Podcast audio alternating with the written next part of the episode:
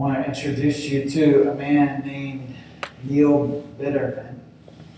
He is a 39 year old entrepreneur and father of two young children. Now, he owns a business called Ashley Madison, and that may sound innocent enough until you catch that the company's slogan is Life is short, have an affair.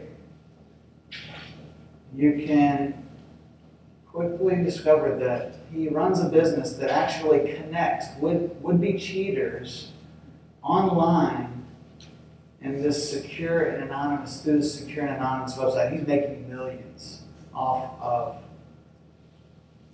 institutional adultery. Though he claims himself to be faithfully married to his wife, he then contradictingly says this monogamy is a failed experiment. There's little doubt that marriage is under attack today so many different angles. Some view marriage as simply irrelevant. Some, like Biderman, view it as destructive. Others view it in a very cavalier way. It's, it's almost as if it's kind of, they treat it as a social experiment. If this works out great, if not, no deal. And so it would be interesting to me if we could hear a conversation, if we could set up a conversation between Neil Biderman and Jesus. Because as you would expect, Jesus has a radically different view of marriage. And we're going to get his take this morning as we open up to Matthew chapter 19. So if you have your Bibles, open up to Matthew chapter 19, and we're going to look at what it means to think rightly about marriage. Thinking rightly about marriage. That is our topic this morning. If you're using the Bible we provided for you, that's on page 824. Now, last week, if you remember, we studied the end of chapter 18 in Matthew's Gospel. And we concluded that life in the kingdom radically reorients the way that we relate to one another. We saw that in light of God's radical and measureless forgiveness toward us, us we can then extend great and radical forgiveness to others.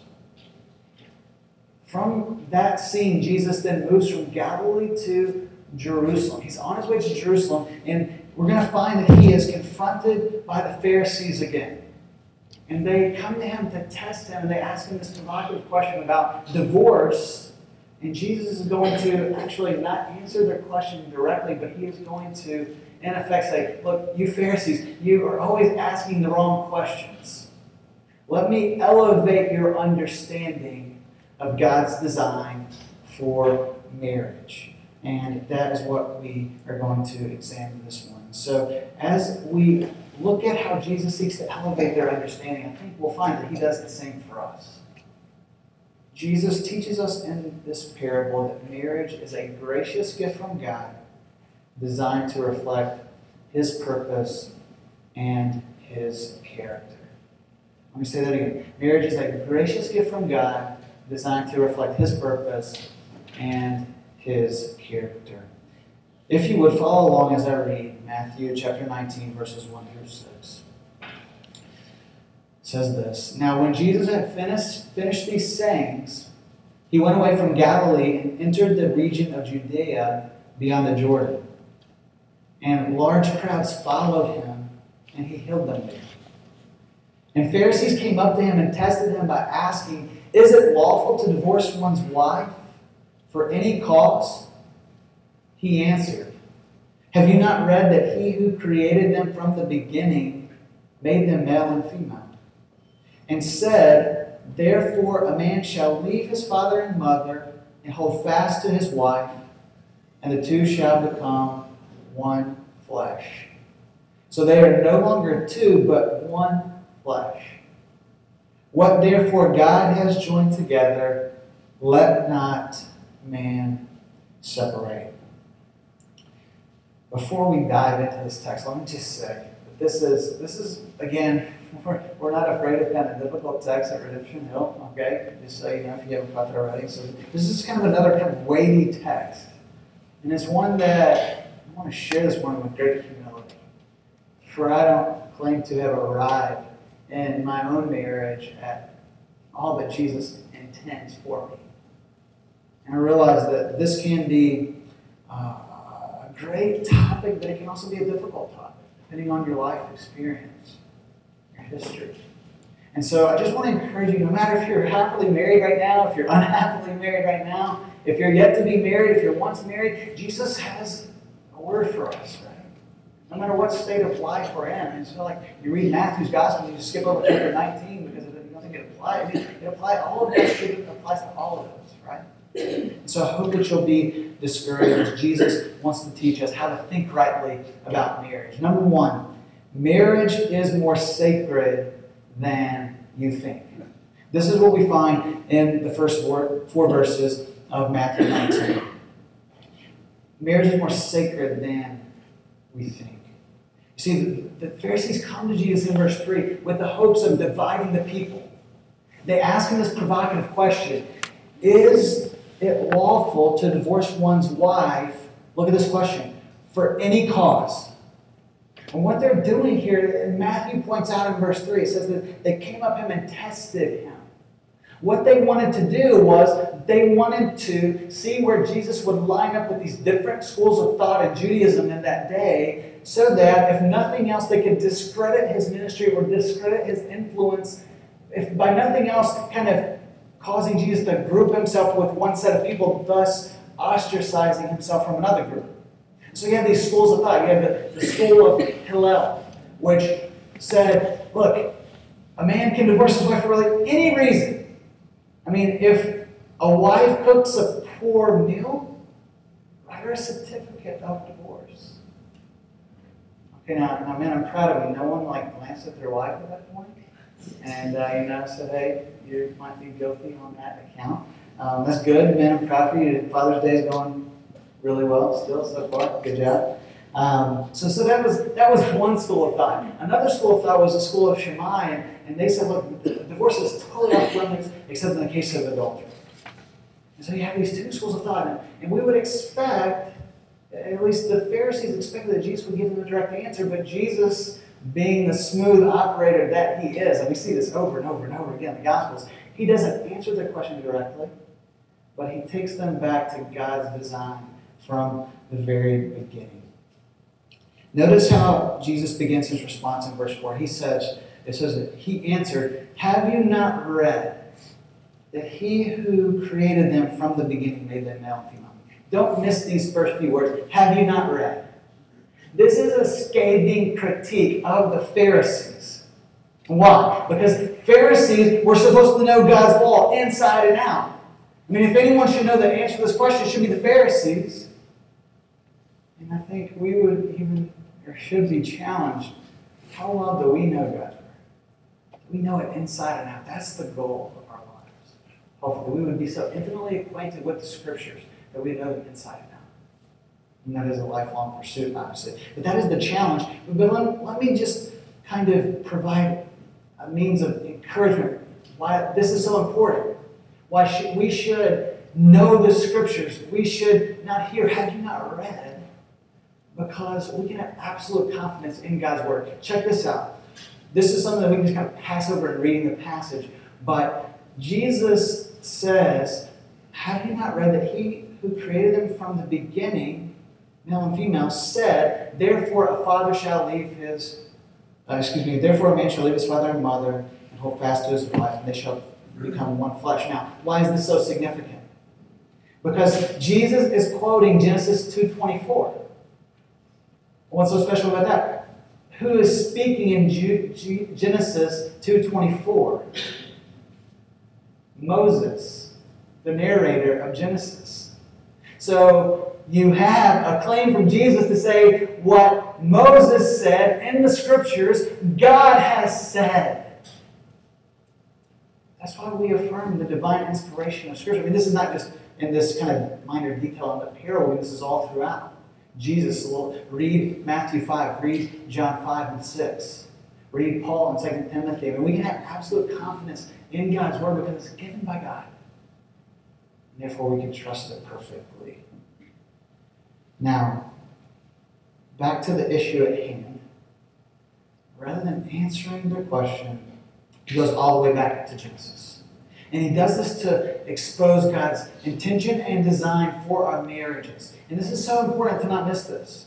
Because Jesus grounds his whole argument in God's creative purposes from the beginning. We see it here in verse 4. He says that from the beginning, God made us in a particular way to relate to one another in a complementary fashion. Then in verse 5 and 6, he quotes Genesis chapter 2. And then even down further in verse 8, we're going to see again, he's going to say, from the beginning. So our understanding of marriage and our understanding of God's purposes for marriage have to be rooted in God's creative purposes.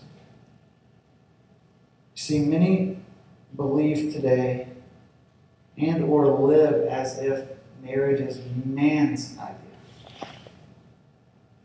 Even if theologically we don't affirm that, I mean, practically, so many of the times we, we live as if marriage is a human institution.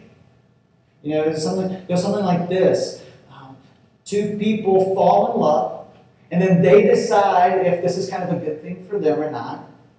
Um, they embark on a journey of spending the rest of their lives with this person, at least to the point where you know the, the benefits outweigh the cost. Because eh, when that kind of pendulum swings, then hey, you know, it's time to make a decision whether or not we want to continue to commit to our commitment. And this is how marriage is treated in so many instances today. So, if we have a proper theology of marriage, that marriage is God's idea, it's a divine institution given by Him, and the purpose of our marriage is none other than the glory of God. Just as everything in our life is to point to His glory, that is the design for our marriages. To light up who God is, to show how great He is. And so, let me ask you, husbands, when you hung out at home this weekend, were you quick to wash the dishes for your wife? Were you quick to lay aside the remote control and, you know, before bed, rub her feet for more than, you know, 10 seconds. I kind of use that sometimes, 10 seconds. So kind of cleans the conscience a bit, you know. Um, so, so listen, when we do that, when we do those things, we are pointing to the greatness of God. Wives, what about you? When you endured the three hour long marathon of the Bruins parade, and then, you know, closed your day out by watching the Red Sox that night and putting the kids to bed again, by yourself again, you give opportunity to point to the grace of God in the way that you love your husband, treat your husband, respect and love your husband. Now, let me just say briefly, because marriage is God's idea, that means that he gets to define it. The biblical witness from, from Genesis all the way through the New Testament, just as we see here, defines marriage as a covenant relationship between a man and a woman. This is where we would line up in terms of God's guidelines for the sanctity of marriage.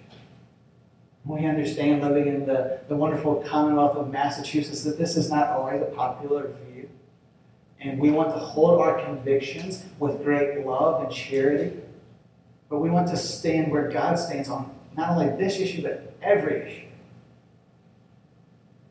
And as we even state those convictions, we should note that while many churches rightly affirm that stance, those very same church, churches embarrass themselves and embarrass the gospel by the way they treat those of a different persuasion. Follow me? So we don't want to be a church like that. Anyone and everyone is welcome at Redemption Hill. It doesn't matter what background, what their preferences and convictions may be at this point in their life, they are welcome with open arms to come to this church to explore what it means to follow Jesus, to attend as much as they want to. I'm using my language carefully. We will have membership one day. Okay? But, but, but we welcome people of all different backgrounds to explore what it means to follow Christ. So we see first that marriage is more sacred than we think. But here, number two, this gets better. Marriage is more intimate than you think. We see this from verses 5 and 6. Let's read those again together. We see in verse 5 that, Jesus says, quoting Genesis 2, Therefore a man shall leave his father and his mother and hold fast to his wife, and they shall become one flesh. So they are no longer two, but one flesh. What therefore God has joined together, let not man separate. And so again, Jesus kind of kicks it old school again. He takes it back to Genesis 2.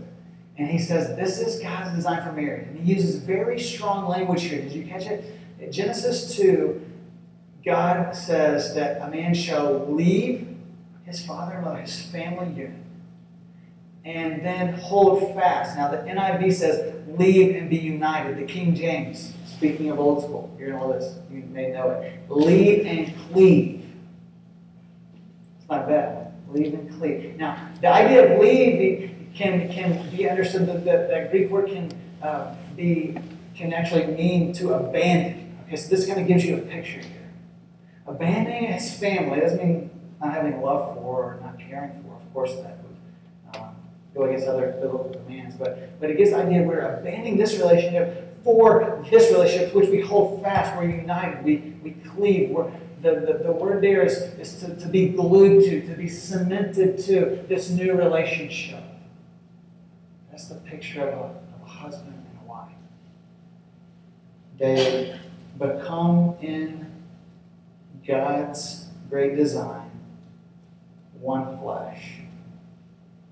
So, so, so notice, Jesus doesn't just say that married people are simply close, though they are. He doesn't say that, that you should love your spouse more than anyone else on the face of the earth, though you should. He doesn't just say that this is the closest relationship that you should have in life, even closer than their closest family members, your closest friends, though it should be.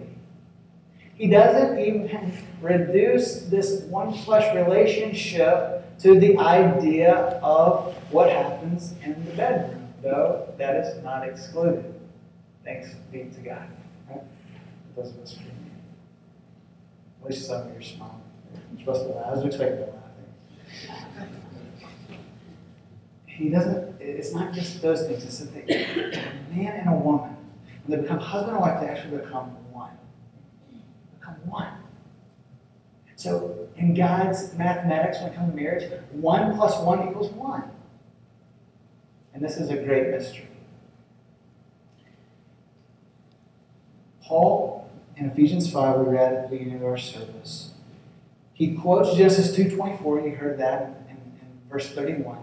And then he follows it up by saying this in verse 32. He says, This mystery is profound and I'm saying that it refers to Christ and the church.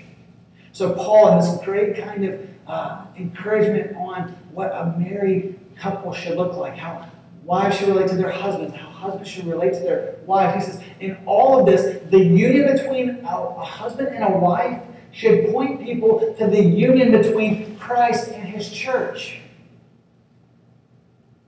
It is a mystery, and it is a great privilege and responsibility. Think about what privileged marriage is. Marriage provides an opportunity for two people to share life in a way that will be shared with no other person. And therefore, let me just simply encourage us let's not take our marriages for granted. It doesn't matter if we've been married six months or 60 years. Each day that God gives us in the, the marital context is a gift to be enjoyed, to be lived out to the fullest. We should wake up every day and remind ourselves, I get to love my spouse today. I'm sure you do that every day, right? I'm sure. I get to serve my spouse today. All right, somebody like texted me that like every day this week. I need that encouragement. So it's a it's a great it's a great privilege, but it's also a great responsibility. See, if Ephesians 5 pro- provides this incentive that our marital vows are a picture of, of Christ and his church, then it puts the greatest weight of responsibility on how we live out our faithfulness and love to our spouses. So again, if, if someone were to observe your marriage, observe your role as husband, your role as a wife, what conclusions would they draw about Christ and his church? Husbands, would they see a sacrificial, caring leader who is more concerned about his wife's holiness than he is earning that next promotion or Would they see a man that is devoted to God and his word who reads the Bible in a kind of a Deuteronomy 6 kind of way to his wife, to his family? That the Word of God kind of flavors everything that happens in the home. And they would actually pause and regularly pray with your wife. That is the privilege that we have, and it is our responsibility. Wives, when they see a great helper who lovingly respects her husband, even when he may not always be right. When they see a woman who joyfully follows her husband's lead as he follows Christ, and that is a great qualification there. And sometimes when he doesn't follow. Here's a question to evaluate oneness in marriage. I love this. I love this just mystery, this truth. When, when people think about you, is it difficult for them not to think about your spouse? You get the question? So, so when, when people think about Josh, one of my best friends here on staff, we serve together here at When people think about Josh, did they naturally think about Jessica? So I want to tell you, I, I do, because I know them. And it's not just because we hang out, you know, it's not just because like people say, hey, are Josh and Jessica going to be there? Can I go together physically? No, it's much deeper than that, right? I mean, I see, Josh and I was using an example. He's probably about to tear up because of the kind of the guy that he is. He, it means something to him, right? He's a compassionate brother. So to put Josh on the spot. When, when, when I think about Josh, I think about Jessica because I know he loves her. I've seen it. I've seen her love for him. I've seen them go through beautiful times. I've seen them go through very difficult times. I've seen God's grace evident all, all through it all.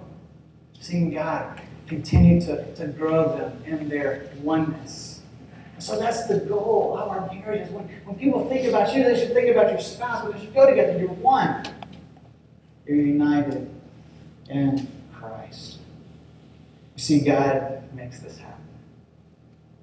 And His Spirit enables us to continue to grow in our unity, to grow in our oneness, as we individually grow in grace by God's Spirit. Verse 6 continues, Jesus says, What therefore God has joined together, let not man separate. See, marriage is, should be understood as a covenant. It is two imperfect people who submit to God's will for their life and commit for a lifetime to love one another, to serve one another, to be faithful to one another. And wouldn't you agree that, that love that goes the distance it's an astoundingly beautiful thing. I mean, don't you don't you love to see like the old couple walking down the sidewalk, like two gray-headed people holding hands, walking down because they still love each other, because they belong together.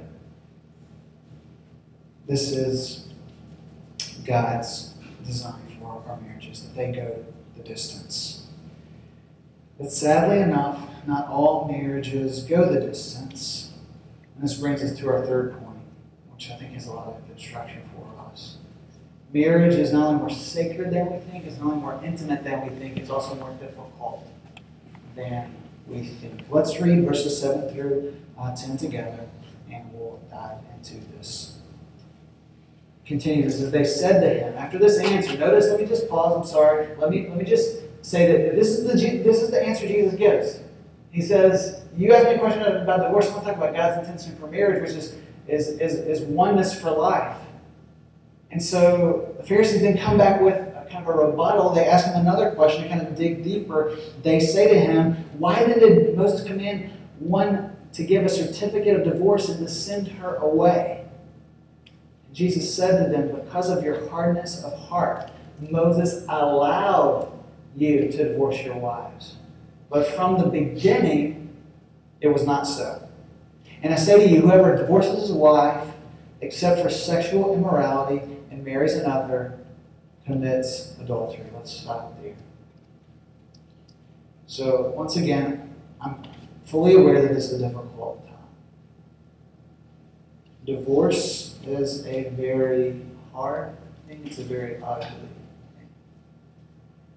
I think that if we took a poll, I'm not going to ask for one tomorrow, I think if we took a poll, I would be shocked if there was even one person in this room whose life, in one way or another, was not touched by a marriage that ended in divorce.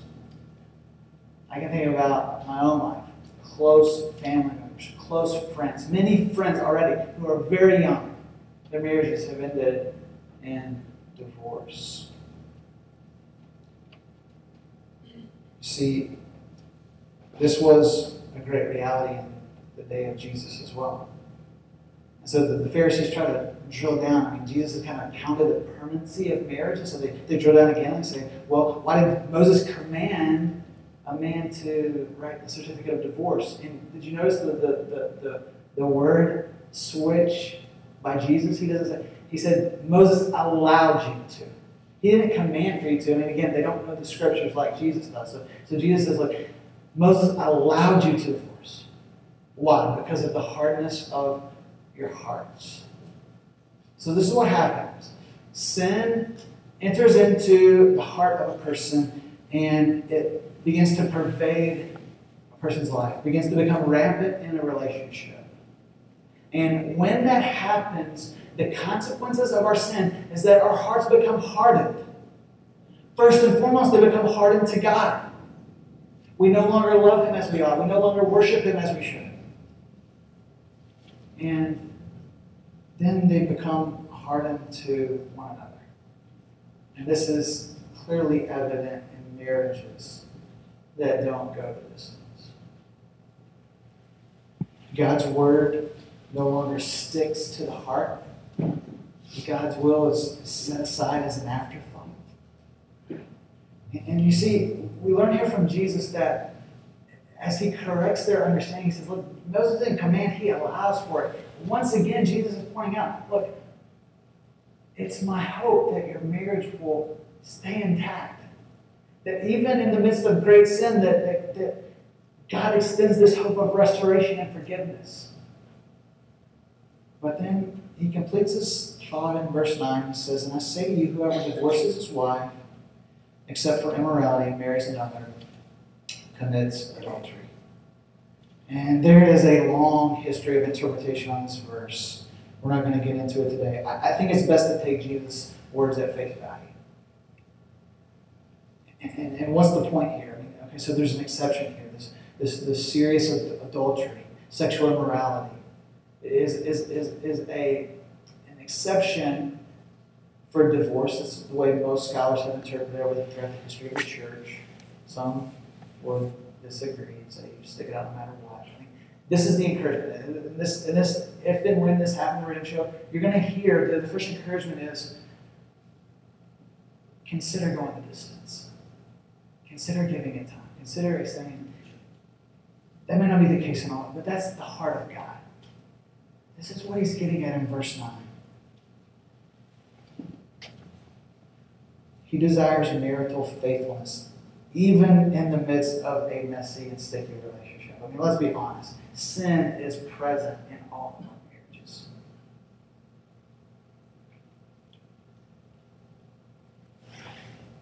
A great encouragement for this is the prophet Hosea.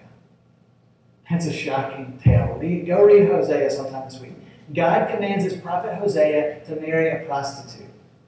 He commands her to love her, he commands him to love her and to be faithful to her when she is utterly faithless. Why does he do it? To show the people of Israel that that is how he relates to them. Though they remain faithful, so they turn aside again and again and again. He remains faithful to his people. That's why marriages, our marriages, should be a picture of Christ in the church. That we stick it out sometimes even when it's extremely difficult, even when we've been wronged and offended and sinned against in the most horrible ways. And, and so, again, let me just say that if you or someone you've loved have, have gone through a marriage that has, has, has not gone the distance, has ended in divorce, there is so much grace and forgiveness in the heart of God for you. And His grace and forgiveness can fill you and, and, and bring a newness in life. He can bring restoration. He's a God who gives beauty for ashes, and we should praise Him.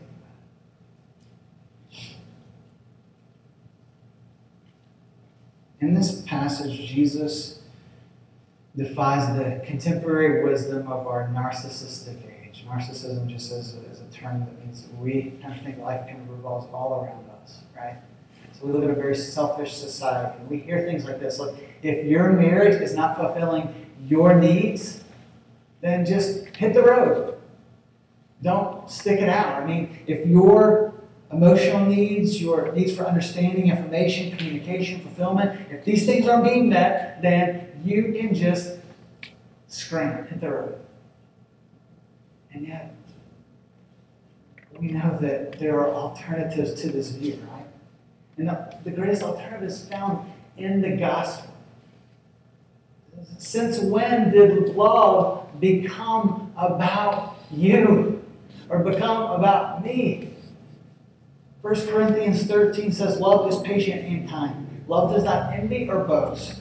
It is not arrogant or rude. It does not insist on its own way. Love is not selfish. It's not self-seeking.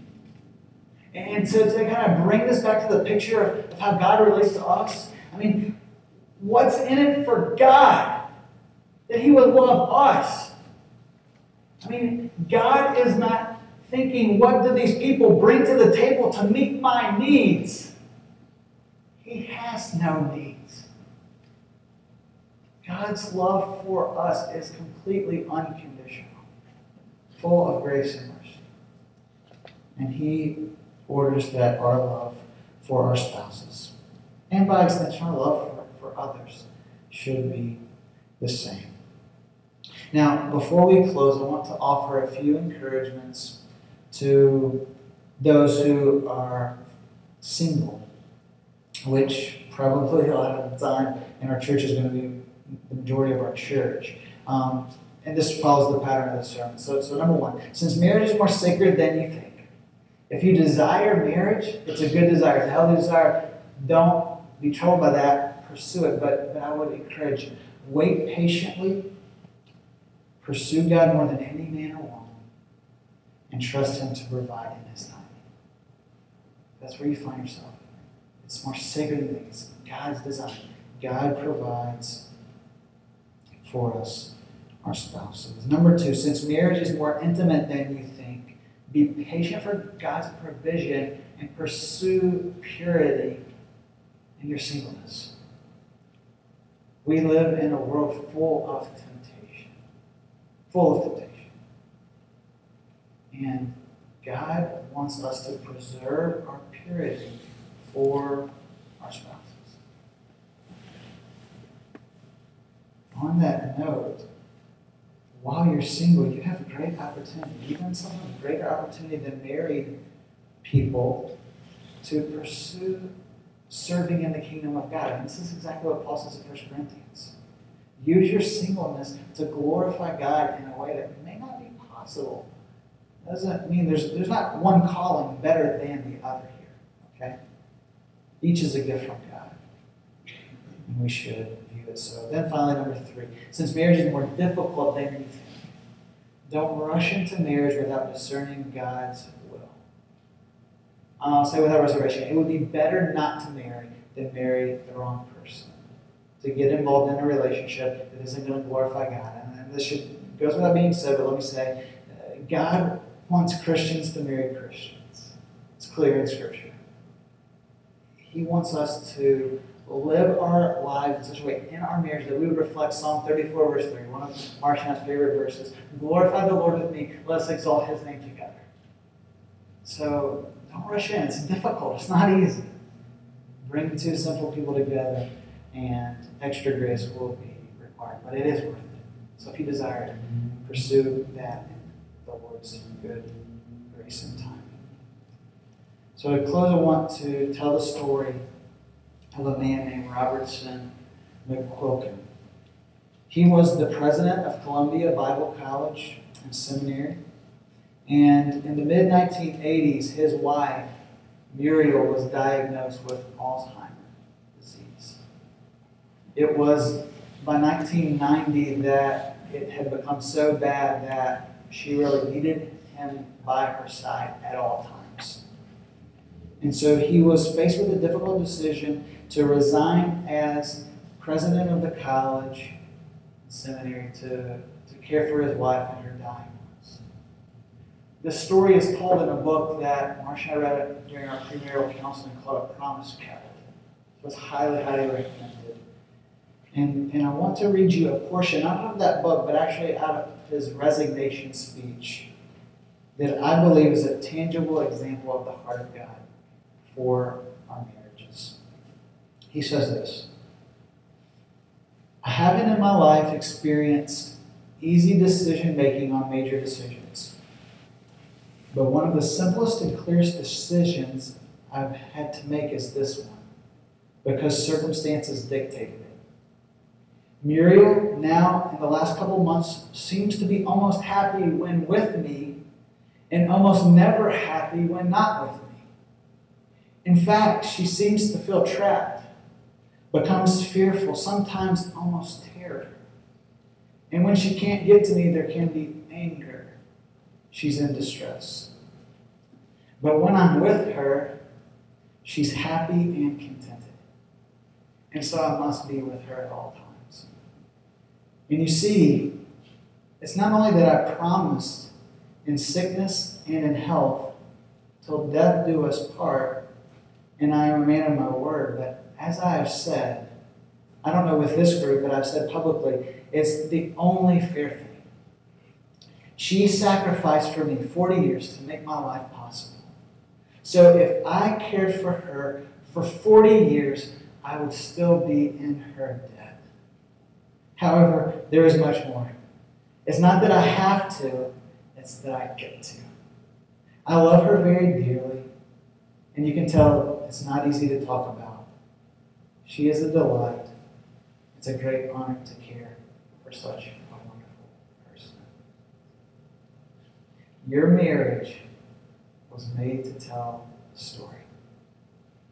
Your marriage was made to go the distance. That's the power of Christian hope. Let's pray. God, we thank you that you are concerned for us that you've displayed your faithfulness and your love time and time and time and time and time again, even in the midst of our great unfaithfulness to you. And so, Father, I pray that this morning, as we're confronted with your truth, as we see your design for mirrors, that we would be encouraged to, if we're married, to love our spouse as you have loved us. And Father, for, for those maybe who are not yet married, we pray, Lord, that they would see this picture they would, as they desire, they would pursue this kind of marriage, this kind of, picture that Jesus puts forth. And Father, for those who maybe have experienced the, the, the, the great uh, difficulty of, of, relationships, marriages that, that have been ruined by divorce, Lord, I know that your grace is sufficient and your forgiveness is huge, and that you bring restoration and beauty for ashes. So, Lord, even this morning we pray that you would do that as we worship you, as we continue. And worship this song, we pray in Jesus' name.